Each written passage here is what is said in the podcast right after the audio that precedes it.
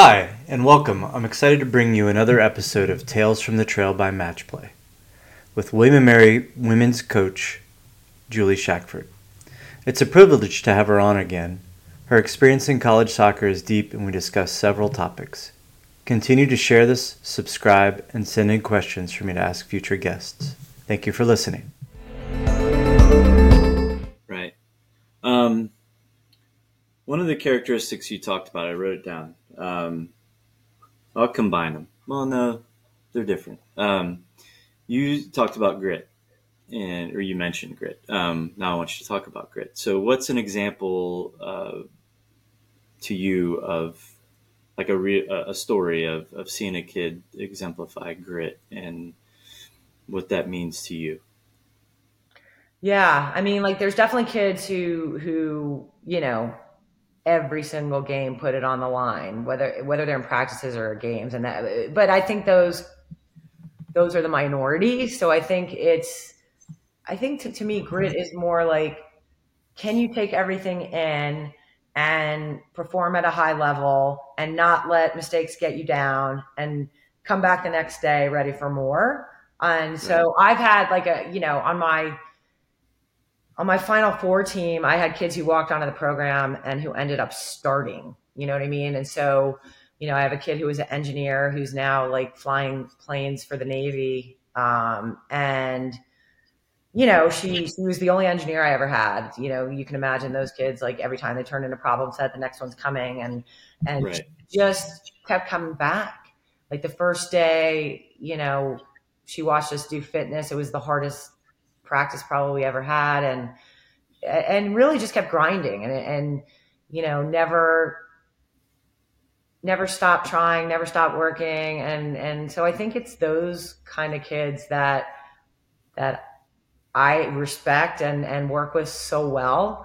Um and, and so like i said again I, I don't think it's just the the kid that you look at from long island who's tough and strong and competes but it's like how you handle all the ups and downs of being uh, an athlete because there are so many of them.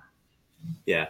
So it's kind of like a, uh, a, combination of grit and resilience and just being being up for it all the time, yep. you know, yep. that kind of thing. Um, and that translates into into passion for the game as well, right? So, um, I mean, you, those types of kids are really going to stand out to you. Um, yeah, I mean, I think like when you're putting 40 hours a week into into your sport, you know, between practices, meetings, rehab, lifts, um, you know, getting up at 6 a.m. to to get to the weight room on a rainy Tuesday, like, you know, you have to be passionate about it. And and a lot of kids come to college and don't really understand the time commitment. They think because right. they played on an ECNL club team that they've got it covered you know, but it's exhausting when you put that on top of classes and um, so yeah, people that can withstand and, and that doesn't mean that these kids are hundred percent every day, but but they give whatever their hundred percent is every day, if that makes sense. Right. Absolutely. Um, and it's kind of it's kind of what separates and makes you a good college player from when you were a youth player is you have to you have to build on your passion and your grit, or else you're going to be you're going to be miserable if if you don't have that you know in you. Yep. Um, because it is a grind, and it is um, it is something that you have to always have in your mind that you're working towards something. And, yep. And uh, just you have to find a way to enjoy that process of the 40 hours a week to get yep. you to to your goal, I guess. Um, yeah, that's I haven't hadn't really thought about that. Um, yeah, I mean, we always say you can't always do what you love every day, but you have to love what you're doing, right? I mean, I think that's right. that's a big message we try to get across. Yeah, yeah.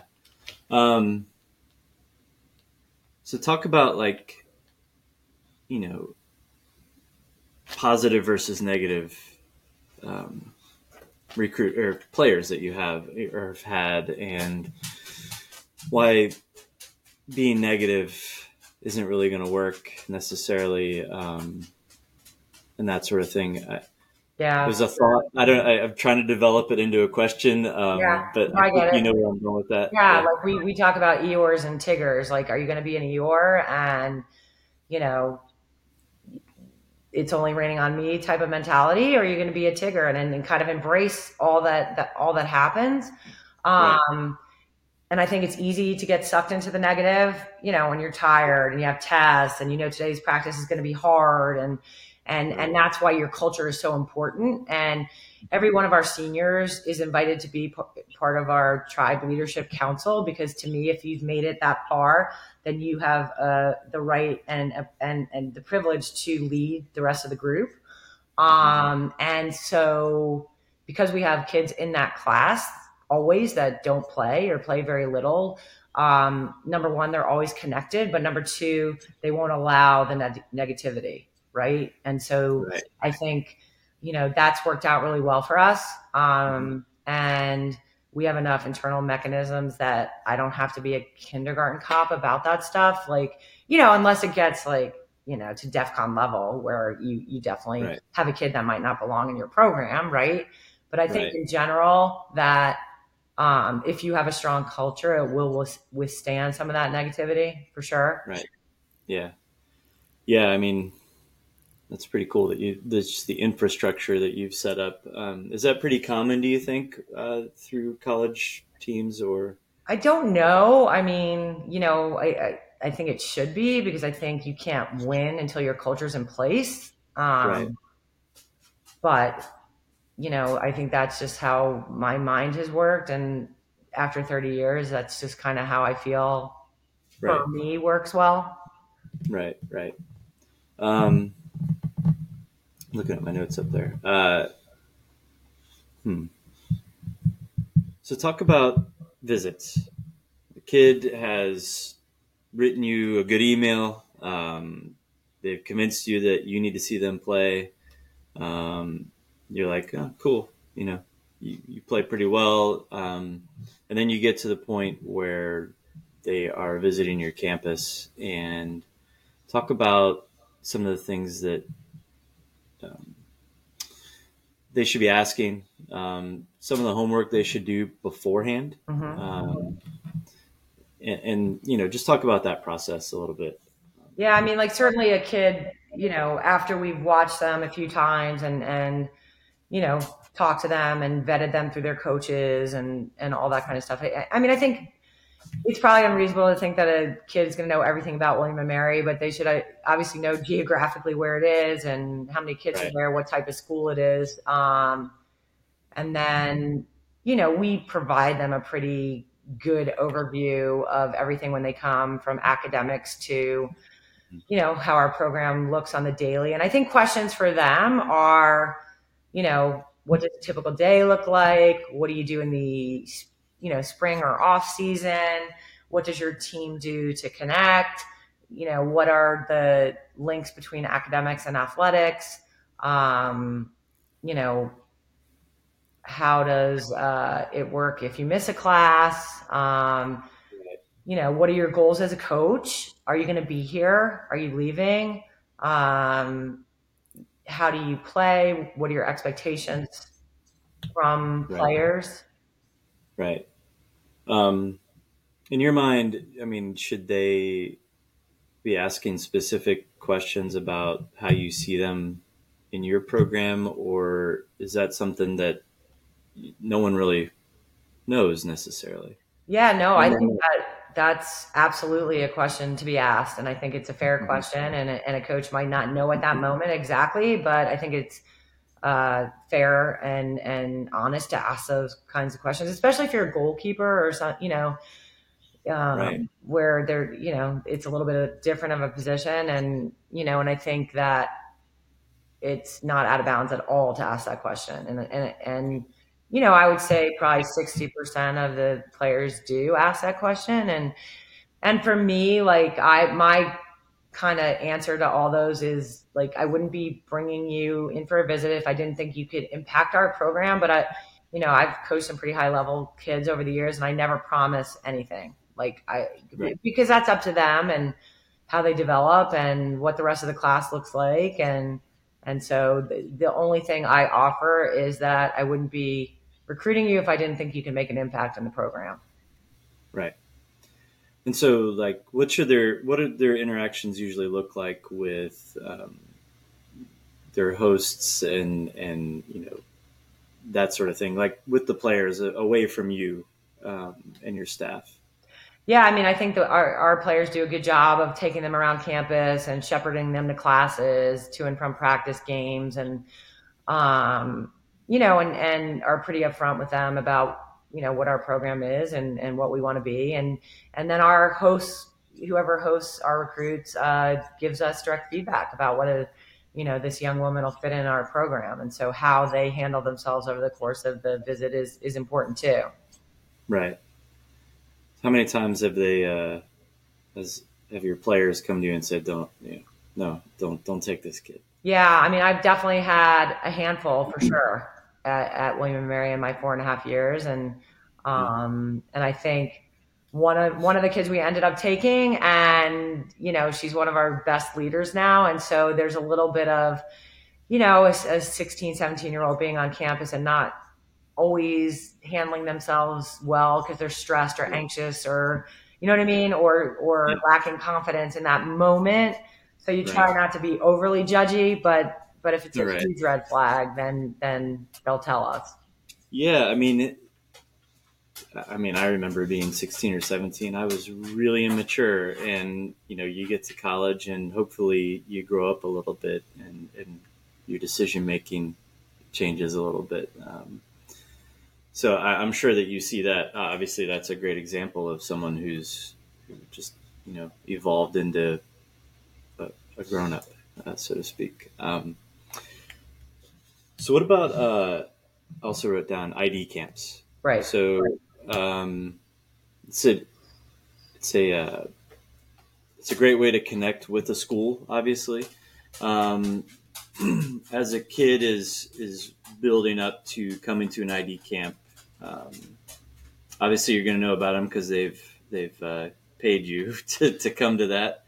Um, so what should what should they be doing, especially as we get in, get closer to summer, right? So they need to be selective on where they're going, and and so what what talk about the process of coming into an ID camp and, and what they should be looking for. Yeah, I mean, I think it's a great way to get a snapshot of your program to see how coaches coach, to see how they interact with their own players. Um, and I think that it's a great opportunity for you know kids coming to id camps to see what the school is like and to see what the vibe and energy is like um, and you know i think it, it shows that you're you know you're committed to exploring william and mary you know what i mean so that that to us for the kids that were going after hard like that's kind of like one of the the steps on what i call like a, a, marriage. It's not an affair. It's like mm-hmm. you're going to have to hit a lot of boxes along the way, and it's not going to be a quick decision. Um, right. But it's definitely one of the steps. Um, do we have kids that don't come to ID camps and we still take? Absolutely. Um, but it does give us insight into their personalities, which is huge. Right, right. Um, and then, so both for uh, an event like a Jeff Cup or an ID camp, um, what should a kid expect from you guys and as far as follow up? Um, how should they reach out to you? What's kind of a timeline of all that? Um, just yeah. walk us through the process of the events happen, whether it's the tournament or an ID camp, and what's the next step after that? I mean, usually the coaching staff will come back after an event and kind of go through all the kids we watched, and you know, if we if if we like them, we'll you know either add more notes into our database. Um, we will get in touch with their club coaches to let them know we are generally interested, which is about all that we can say to club coaches if they're um, you know younger than June 15th of their sophomore year, which is when we can actually start talking to, to kids. Um, you know, we have a revolving group of recruits, and so we can invite them to ID camps, the ones that, you know, we can't talk to. Um, and like I said, talk to their club coaches generally. Um, and then just keep like you know building a case for the kids that we're really interested in. Mm-hmm. How influential is the club coach um, in this whole process? I mean, for the ones that I know and trust, it's really important because I think, you know, the ones that know me and know what how I coach and what my expectations are and how a kid would fit, um, it's really important, you know. And I think that we've spent a lot of time as coaches in, in our staff um, having Zooms with club coaches and letting them know what our expectations are. Um, and you know, the, the club that I used to coach at, FC Virginia, um, in between Princeton and William and Mary, I mean, they are so organized that their club coaches have Zooms with their with their college coaches before they go to college. So, you know, I think the better club coaches out there are really good at helping kids find a good fit. Now, there's definitely club coaches out there that all they care about is getting their kids into pa- you know power five schools so they can you know impress the parents kind of thing but right. you know the good ones really do do a pretty good job of uh, you know letting us know what a kid is really like and uh, you know yes Shax i think this kid would fit great with your program etc right. right yeah i mean it's plays into that whole finding the right spot instead yep. of just a spot to play um, sure. yeah i mean i think a lot of parents and kids don't understand how um, a club coach can be a conduit to the right fit. Um, I think that that sometimes gets lost. Um, so yeah. Um, so I'll we'll kind of wrap up. Uh, one thing that's kind of that's been a common remark through all of these that I've done is that someone is always watching.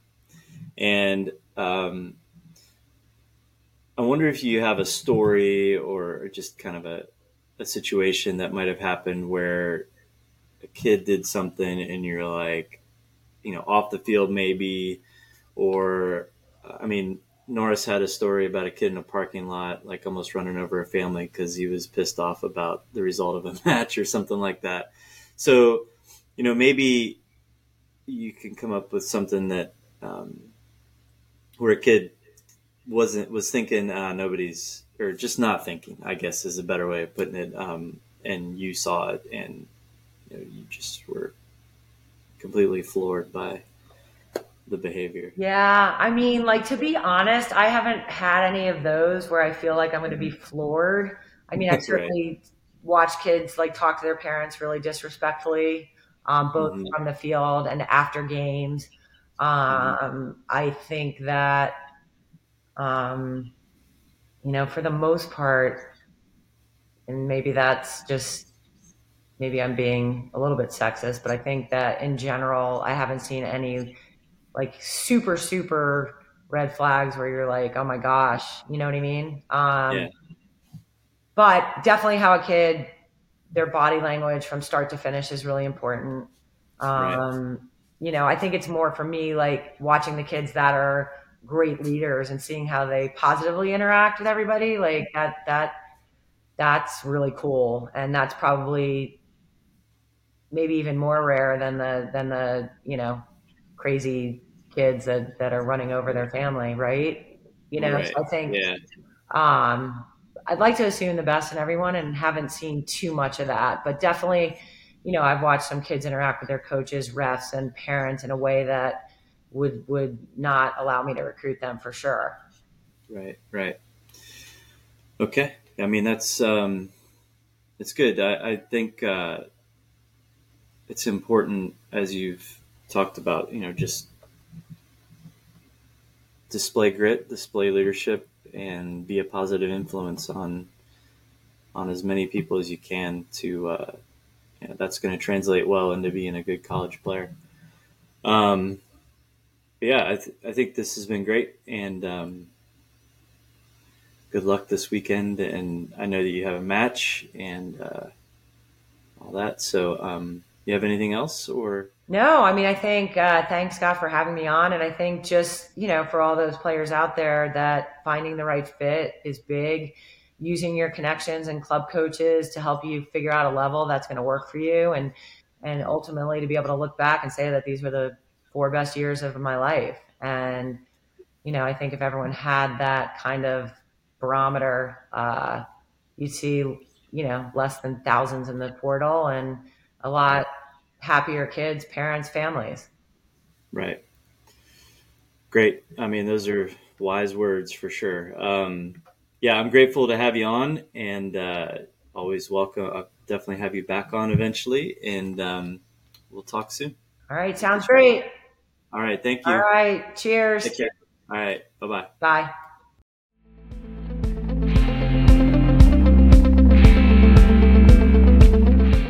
Thank you to Julie Shackford for joining Tales from the Trail.